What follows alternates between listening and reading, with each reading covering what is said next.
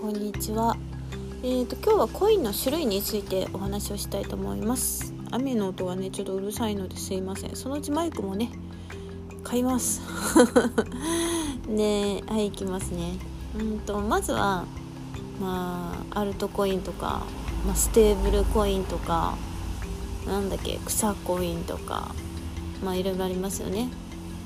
でまずはねアルトコインよく聞きますよねアルトコイン何なのか、えーオルトコインとも言いますが、まあ、アルトコインっていうのはビットコイン以外のコインの総称ですね。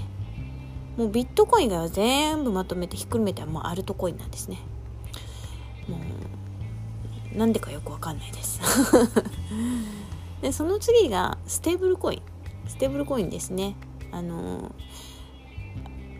決済通貨になるものですね。あのドルと連動してたりとかもしますよね。お買い物で使うお金のことですね。お買い物で使えるコインなんか私は説明がちょっと下手なのでね。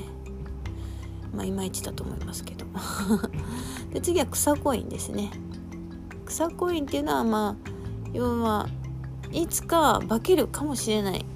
ねそれでまあまあ宝くじを買うようなタイプのコインのことですね。まあ、時価総額も少なくて新進気鋭の、まあ、よくわかんないコインたちのことですね。で次は私がよく言ってるガバナンストークンですね。そのネットワーク上にネットワークを持っていてなんでよくなんか投票権がどうとか聞くんですけど私は基本的にあのーそのネットワークのチェーンで働いてる子にちゃんとあるコインのことをガバナンストークンだと思ってるんですけどなんであのイーサリアムとかえー、そう BNB とかうんと何ですか？ソラナとかマティックとかそういうのも私は全部ガバナンストークンだと思ってますけどね。間違ってるんですか？ポルカドットとかね。